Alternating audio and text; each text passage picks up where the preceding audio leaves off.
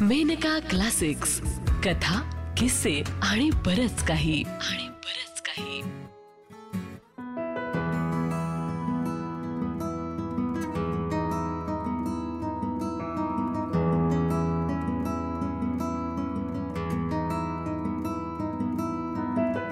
कथा. वल्लव माघारी माचवा. लेखिका शैलजा राजे. वाचन पुष्कर बोरकर फाल्गुनी पौर्णिमेचं टिपूर चांदणं सागराच्या किनाऱ्याला उतरलं आणि त्यानं पुलिनीला हलके स्पर्श केला सारी पुलिनी रोमांचित झाली आणि बघता बघता तिच्या रूपाचा रंग बदलला लाटांच्या शिडकाव्यानं ओलसर झालेली तिची काया मृदू तर झालीये असा विश्वास नाखव्यांच्या मनात उत्पन्न झाला आणि त्यांनी एकदम एका सुरात "आ" अशी ललकारी देत हातांच्या टाळीची टिपरी झाडली आणि हा हा म्हणता सारा सागर किनारा नाखव्यांच्या सागर गीतांनी भरून गेला.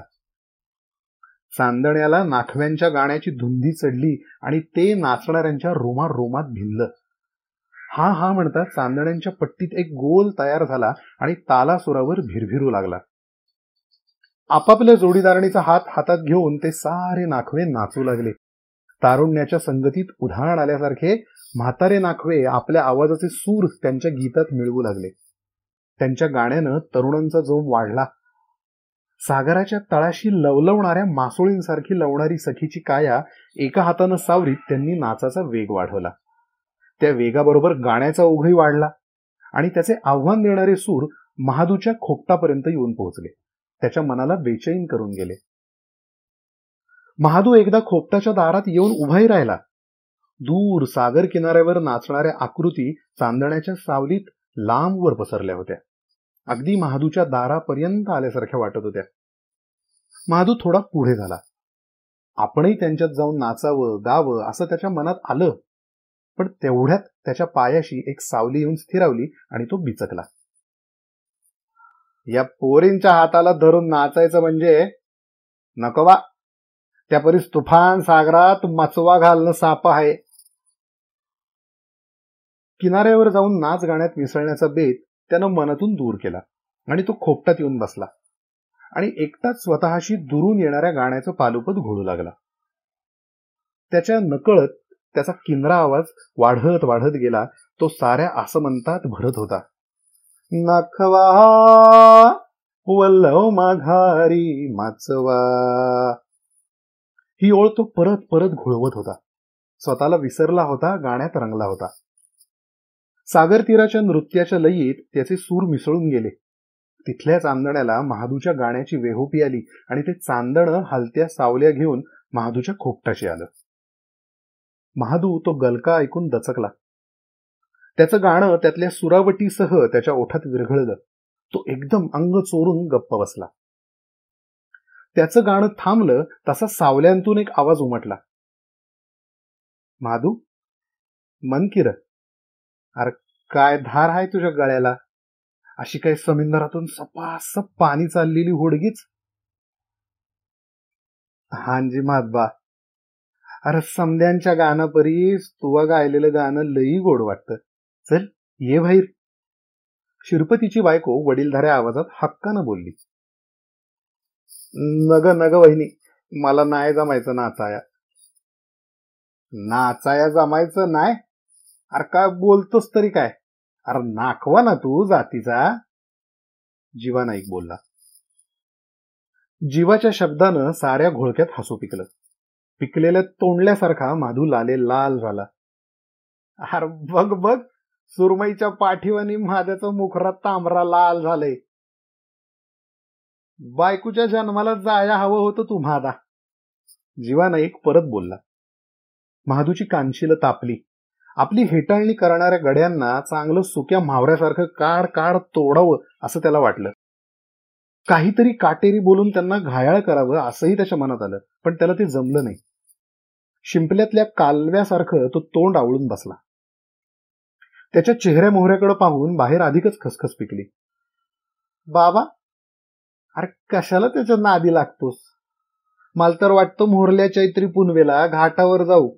तवा देवीच्या मोहर ह्याच्या बी हातात एक एक कांकण चढवू. जीवा नायकाची लाडकी लेख भैरी बोलली. भैरे लई तोंड चालवू नको. बाया माणसानं जरा जपून बोलावं. बाप्या चावताळला ना तर आगीला बी भारी असतो. शिरपतीच्या बायकोनं भैरीला हटकलं. वहिने खरं बोललीस पण असं म्हणून भैरी पदर तोंडाला लावून हसली. महादूच्या अंगाची लाही लाही झाली. समिंदराच्या काठच्या उन्हात तापलेल्या वाळूपेक्षा आपलं मस्तक गरम झालंय असं त्याला वाटलं. त्यानं कोपऱ्यातलं वल्ल घेतलं आणि ते जीवाजी नायकाच्या पुढं नाचवीत तो संतापानं थरथरत्या आवाजात म्हणाला बापजी तिला सांगून ठेव. लय वक्ताला ऐकलंय मी. तुझ्याकडे बघून गय केली पण यापुढं मात्र मी सोसणार नाही. काय? काय रे करशील? भैरी पुढं होऊन कमरेवर हात ठेवून ठसक्यात म्हणाली तिची चवळीसारखी काया नखरेलपणानं नाची होती. महादूनं तिच्याकडे एकदा लाल गुंजेसारख्या डोळ्यांनी पाहिलं आणि हात्यातल्या वल्ह्यानं तिला बाजूला सारून तो सागराकडे निघाला. वल्ह मारीत निघाला. नाचणाऱ्यांच्या गाणाऱ्यांच्या रंगाचा भंग झाला होता पण त्याची महादूला पर्वा नव्हती. त्याचं मस्तक सणसणलं होतं. फार दिवस त्यानं हे सोसलं होतं. भैरीनं त्याची लाख वेळा खोडी काढली होती. बापाच्या जीवावर त्याची ही लाडकी लेख फार उद्दम झाली होती. साऱ्या नाखव्यांचा तिच्यावर लोभ होता. ती होती एखाद्या देखण्या मासोळीसारखी. भरल्या चिंबोरीसारखे गाल होते आणि त्यांचा रंग पण तसाच लाले लाल होता. पागवलेलं म्हावरं माचव्यातून पाठीत टाकताना अशी लवायची जशी काही पाण्याच्या ताळाशी धावणारी मासोळीच. तिच्या नाकाचा शेंडा निवट्याच्या शेपटीसारखाच टोकदार होता. अख्ख्या वाडीत तिच्यासारखी देखणी नार नव्हती पण माधूला कधीच तिच्याकडं लोभसवाणं पाहायला जमलं नाही. त्याचा सारा जीव होता त्याच्या होडकीवर. आपली होडकी लांब लांब न्यावी मवऱ्यानं भरभरून खाडीला आणावी आणि पागवताना सुचतील ती समिंदराची गाणी गावी यातच माधूचा जीव रमत होता. त्याच्यासारखं वल्ल मारणारा अख्ख्या वाडीत कोणी नव्हता. भर तुफानात सागराच्या रागा तमाची पर्वा न करता बेदरकार होडी वल्लवताना त्याला भान राहायचं नाही. भली मोठी मासळी गडबड करायला लागली की महादू असा काही एक फटका तिच्या शेपटीवर हाणायचा की ती चिडी चिप झालीच पाहिजे. हे सारं काय तो बायला म्हणून करत होता? मला तो बांगड्या भरते काय मोरल्या पुनवला? महादून दातकोट खाऊन सागराच्या पाठीत एक वल्ल मारलं. जणू काही आपला राग तो सागराला सुनवीत होता. त्याच्या वल्ल्याच्या फटकऱ्यानं पाणी उंच उडालं आणि महादू डोक्यापासून भिजला. स्वतःशीच हाय तुझं. तुझ्यावर उगच का आवलो? समिंद्रा तुझ्या शपथ मोर्चा पुनवपर्यंत या भैरीचा नक्षा नाही उतरवीन तर तुझ्या कुशीतच जीव देईन. मला बायले म्हणते नाही रे.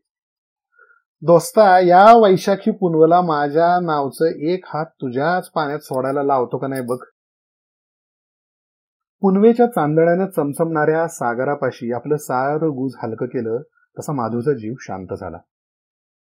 मग त्या उतार रात्रीच्या शीत वेळी होडी वल्लवता वल्लवता त्यानं डोळे मिटले. आपल्या लाडक्या होडीच्या कुशीत सागराच्या हिंदोळ्यावर त्याला शांत झोप लागली. पहाटेचा गुलाबी सूर्यप्रकाश माधूच्या अंगाला हलकीच स्पर्श करून गेला आणि माधू जागा झाला.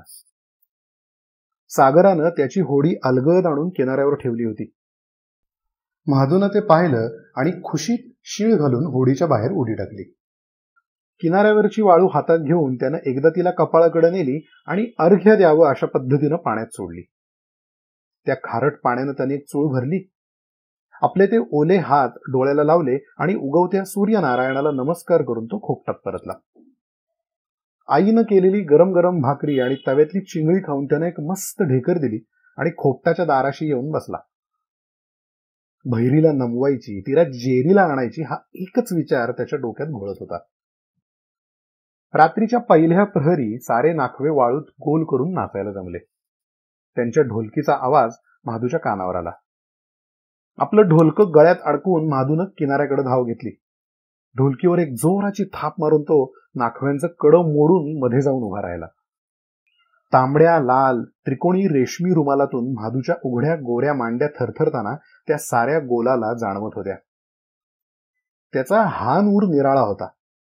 आपल्या भोवतीच एक गिरकी घेऊन माधून हाळी दिली. हो हो हो अग नखव्याच्या पोरी. संभाल सुकानूची धोरी आल तुफान समिंदरा जाईल भिजून मुखरा घोरा. महादूच्या आवाजाची टिपरी नाखव्यांच्या काळजावर जाऊन झडली. त्याच्या गाण्याची साथ करीत त्यांनी नाचायला सुरुवात केली. महादूच्या गाण्याच्या नाचण्याच्या लईबरोबर आपला तोल सांभाळताना नाचणाऱ्यांची धावपळ उडाली. बहिरी डोळे वासून नाच थांबवून उभी राहिली. महादून एक गिरकी घेतली आणि तिच्या समोर जाऊन तो उभा राहिला. आपलं ढोलकं तिच्या पुढे धरून त्यानं ते बडवत गायला सुरुवात केली. तुझा मुखडा गोरा त्याचा लईशान तोरा पर संभाल आला वारा घेग शेलाला बांधून पदरा. आणि असं म्हणूनच तो थांबला नाही खस दिशी तिचा हात ओढून तिला आपल्या अंगावर ओढून घेतली आणि गर गर गर फिरवली. भैरी रागानं लाले लाल झाली. त्यानं हात सोडताच तिनं त्याची ढोलकी काढून लांब फेकून दिली आणि माधूच्या एक सणसण ठेवून दिली. माधू एक क्षणभर डळमळला. सारे चुपचाप होऊन पाहत बसले. माधू आता काय करतो इकडे सगळ्यांचं लक्ष लागलं. माधूनं एकदा अंगार ओकणाऱ्या नजरेनं भैरीकडे पाहिलं. दुसऱ्याच क्षणी त्यानं पवित्रा बदलला. मोठ्यानं हसून तो ढोलकी पडली होती तिकडे गेला. ती गळ्यात अडकवून त्यानं तिच्यावर एक थाप मारली आणि परत गायला सुरुवात केली. नाजूक हाताला शिनलही आला न माझ्या गालाशी करतो त्याला ओला माधूच्या या गाण्यानं सगळ्या किनाऱ्यावर हसण्याची एकच लाट उसळली.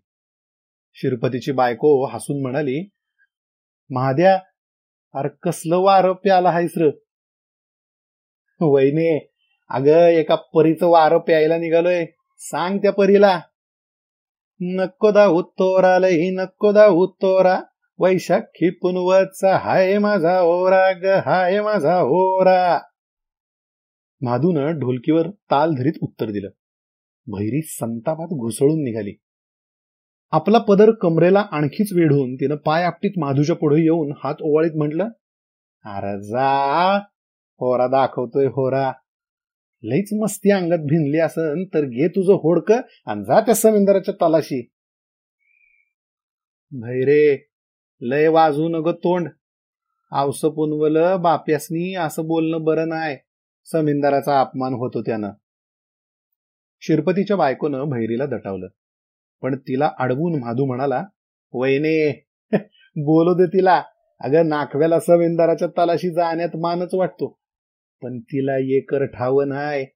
माझ्या संगत तिला बी तो तल बघायचा आहे एकला नाही जाणार त्याच्या भेटीला. हम्म आरलंय माझं खेटर. असं म्हणून आपल्या पायातल्या साखळ्यांचा छन छन आवाज काढीत बहिरी निघून गेली. सारे नाखवे थोडा वेळ चुळबुळ करीत राहिले पण जीवाजी नाईक पुढं होऊन म्हणाला अरे नाचा की र पोरांनो जाऊ दे तिला. येईल महागारी. आणि मग तो महादूजवळ येऊन म्हणाला शाब्बास पोरा माझ्या लेकीची खोर काढली म्हणून मी रागवन बिगवन असं नंग म्हणत आणूस. अरे बायकूला असंच ठेचाया हवं. माधूला पुढे काय बोलावं ते कळेना. कारण भैरीला चिडवताना त्याला जिवाजीचा साफच विसर पडला होता. पण आता जिवाजीचा दिलासा ऐकून त्याला धीर आला. संतापाच्या भरात त्यानं भैरीचा नक्षा उतरायचं ठरवलं होतं. भैरी ही जिवाजीची एकुलती एक लाडकी लेख होती. महादूच्या बापामागं जीवजीनच त्याला मासळी पांगवण्यात तरबेज केलं होतं. आपल्या या तरुण देखण्या नाखव्यावर त्याचा भारी जीव होता. आणि म्हणून महादूही जीवाजीला फार मानत होता. मामा असं म्हणून महादू थांबला. त्याची मनस्थिती जीवाजीच्या ध्यानात आली.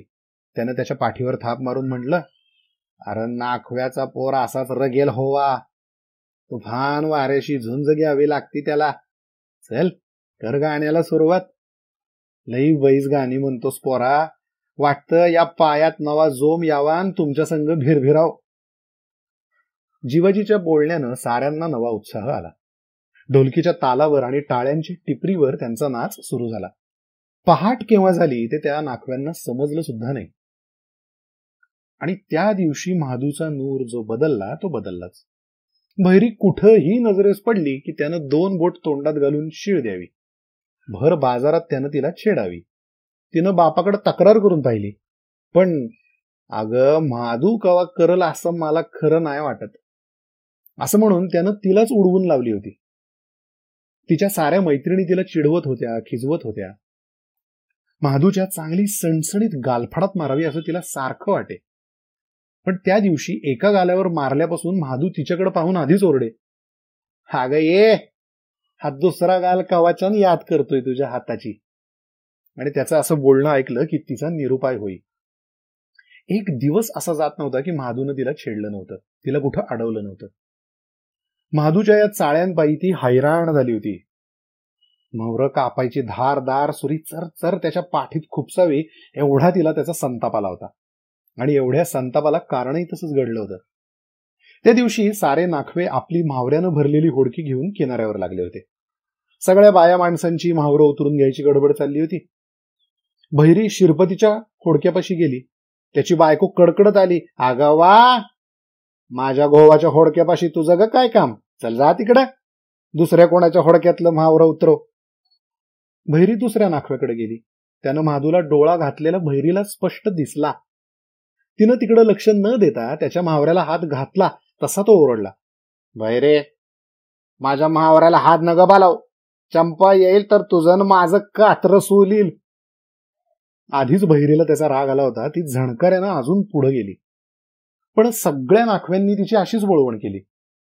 महादूच्या होडक्याशी एकही बायको गेली नव्हती. जणू समद्यांनी तिच्या विरुद्ध कट केला होता. महादू मजेत शीळ घालत होडक्यात उभा होता. बहिरीनं एकदा त्याच्याकडे पाहिलं आणि ती पुढे निघाली. आपल्या हातातला मोकळा गळ तिच्या अंगावर फेकून महादू ओरडला अरे लागली लागली गालाला सुरमय लागली. महादूच्या या हसण्यानं साऱ्या गर्दीत हसण्याची दंगल उडाली. त्याच्या गळातून आपली सुटका करून भैरीत चवताळलेल्या नागिणीसारखी फसफस करीत त्याच्यावर समोर आली. तसा महादू कानाशी लागून म्हणाला जा उचल समद मावर समद्या परीस तेच भाव येईल तुला. आणि मग एक क्षणभरही तिथं न थांबता त्यानं तिच्याकडे बघून एक शिळ घातली आणि खोपटाकडे धाव घेतली. नाईला जाणं भैरीनं सारी मासळी पाट्यात भरली भरता भरता तिच्या मनात आलं खरंच लई तेज मासळी हाय समधी. सुरमई रावस संघोल ह्या खेरीज या महादून पागवलंच नाही काय? तिच्या पाठीकडे बघून चंपा म्हणाली रे लई नशिबाची आहेस ग. भली मोठी शिकार गावली वरती महादू काय तुझ्याकडून पैसा घेणार नाही. न घ्यायला काय झालंय त्याला? तो काय माझा. पण भैरीनं आपली जीभ चावली. ती पुढे जे बोलणार होती ते जर कोणी ऐकलं असतं तर आधीच त्यांच्या हसण्याचा विषय झालेली ती तिला सर्वांनी पुरं बेजार केलं असतं. आणि ते नेमकं महादूच्या कानापर्यंत जाऊन पुढचा विचारही मनात न आणता भैरीनं भराभर आपली पावलं बाजाराकडे वळवली. बाजाराच्या त्या गर्दीत भैरी शिरली तशी हसण्याची एकच लाट उसळली. भैरीनं काय झालं हे बघण्यासाठी मान वळवली महादू समोर उभा होता. त्यानं पिवळा सिल्कचा शर्ट घातला होता आणि खाली लाला तिकोनी लंगोट लावला होता. आणि गळ्याला गुलाबी रुमाल गुंडाळला होता. त्याचा थाट आवर होता. भैरी त्याच्याकडे न पाहताच आपल्या जागेवर जाऊन बसली.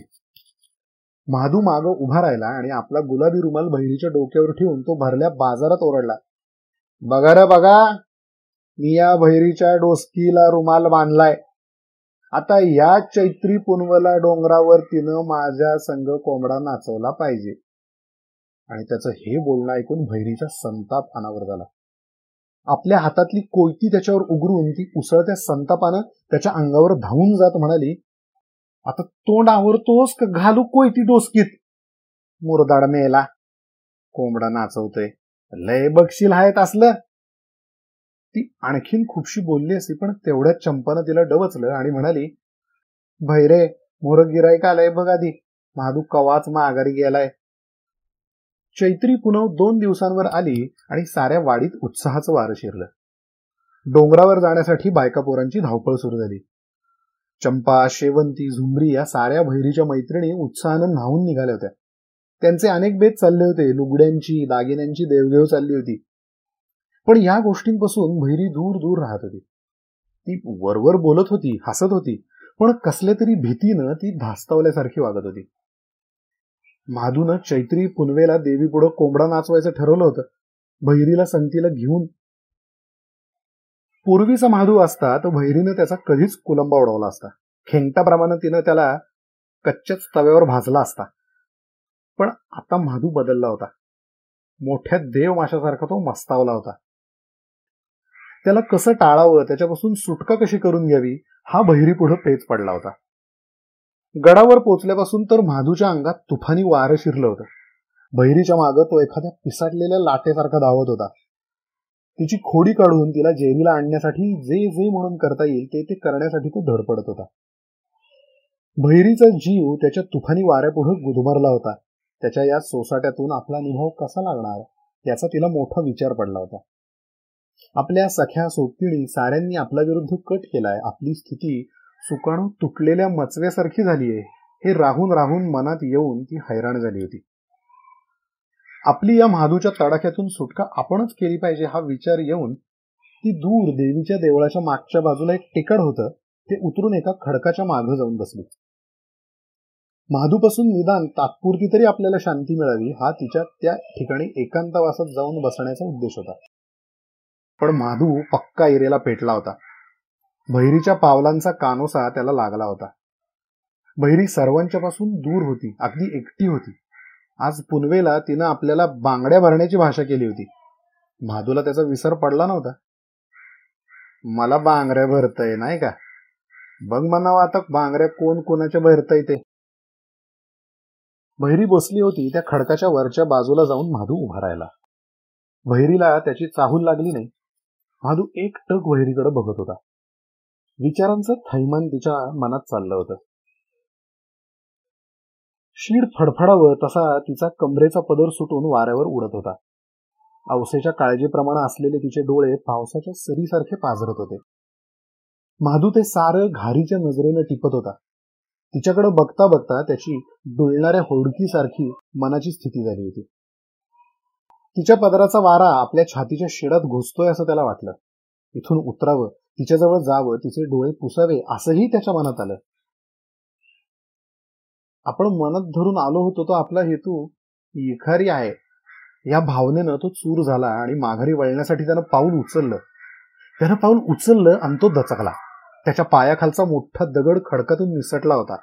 तो खाली पडला असता तर भैरीचा कपाळ मोक्ष झाला असता. माधू पटकन खाली वाकला आणि त्याने तो अजस्त्र दगड हातानं सावरण्याचा प्रयत्न केला. तो एक दगड खडकातून निसटल्यामुळे मध्ये पडलेल्या भेगेत माधूचा पाय निसटून अडकला. पाय काढावा तर दगड सुटणार आणि दगड सुटला तर तो भैरीचा जीव घेणार. माधूनं आपला पाय तसाच त्या दगडाच्या भेगेत राहू दिला. त्याचा तोल जात होता पण त्यानं दगड न सोडता तो जीव खाऊन ओरडला. भैरे भैरे दूर हो शिळा कोसळतय. दूर हो कपाळ फोडून घेशील. मेल्या का माझा असा छळ मांडला आहेस? मला जगू देतोय का नाही ते तरी एकदा बोल. भैरे भैरे माझा ऐक दूर हो लांब पळ. मी शिळा कसबस धरली. तू लांब झालीस की शिळा सोडतो? माधू कळवळून बोलला. शिळेच्या वजनानं आणि त्यातच एक पाय गुंतल्यामुळं तो थकल्यासारखा दिसत होता. भैरीनं वर पाहिलं शिळा डगमगत होती. माधूनं तिला कशी वशी नेटाना आवरली होती. भैरी चमकली पटकन बाजूला झाली. शिळा हळूहळू खाली येत होती. भैरीनं पाहिलं तिच्या भेगेत अडकलेला पाय काढण्यासाठी माधू धडपड करीत होता. तो पाय निघत नव्हता. भैरी कसलाही विचार न करता झप झप झप वर चढली. माधू शिळेला लोंबकळून पाय काढण्याची धडपड करीत होता. भैरीनं चटकन माधूचा एक पाय धरून ठेवला आणि ती त्याला आपल्या अंगावर हळूहळू ओढू लागली. माधू ओरडला भैरी अशी ओढू नको. नुसती गच्च धरून ठेवतो पाय. मी हळूहळू दुसरा काढतो. भैरीनं त्याचा पाय गच्च धरून ठेवला. माधूनं त्या शिळेचे हात सोडले तशी ती भरकन खाली निघाली. माधूचा पाय अर्धा मुर्धा निघाला होता. भैरीनं आपले डोळे गच्च मिटून घेतले. माधूला आपल्या अंगागड खेचून घेतलं. माधूचा पाय निसटला पण तो भैरीच्या अंगावर कोसळला. त्याच्या पायाचा जोरात फटका भैरीच्या तोंडावर बसला. तिच्या दातातून रक्त आलं आणि ते तिच्या घाबरलेल्या तोंडावर पसरलं. माधू उठून उभा राहिला. भैरीचं लाल भडक झालेलं तोंड बघून तो घाबरला. भैरे रगत आले. बघू बघू कुठं लागले. अगदी सहज निरागस बालकाच्या वृत्तीनं माधूनं भैरीचं तोंड आपल्या रुमालानं पुसलं. त्याच्या मनातला तिच्याबद्दलचा राग आता या क्षणी तरी ओरला नव्हता. भैरीनं आपला जीव वाचवला या भावनेची कृतज्ञता त्याच्या मनात भरून राहिली होती. भैरे लई त्रास दिला मी तुम्हाला पर पुढे काय बोलावं माधूला कळेना. त्याचा हात अजूनही भैरीच्या तोंडावरून फिरत होता. तो हात हलकेच दूर करून भैरी म्हणाली नाही बा तू बाप्या आहेस. मीच आधी असं म्हणून भैरीनं रडायला सुरुवात केली. भैरीचं रडणं आपल्या काळजाला झोंबतंय. आता आपण काहीतरी केलं पाहिजे. तुफानी वारा असाच झोंबतो. तेव्हा जातीचा नाखवा त्याला तोंड देतो. आपले हात सुकाणूवर घट्ट रोवतो. माधूनं ते रडं आवरून धरण्यासाठी तेच केलं. त्यानं भैरीला घट्ट कुशीत धरली.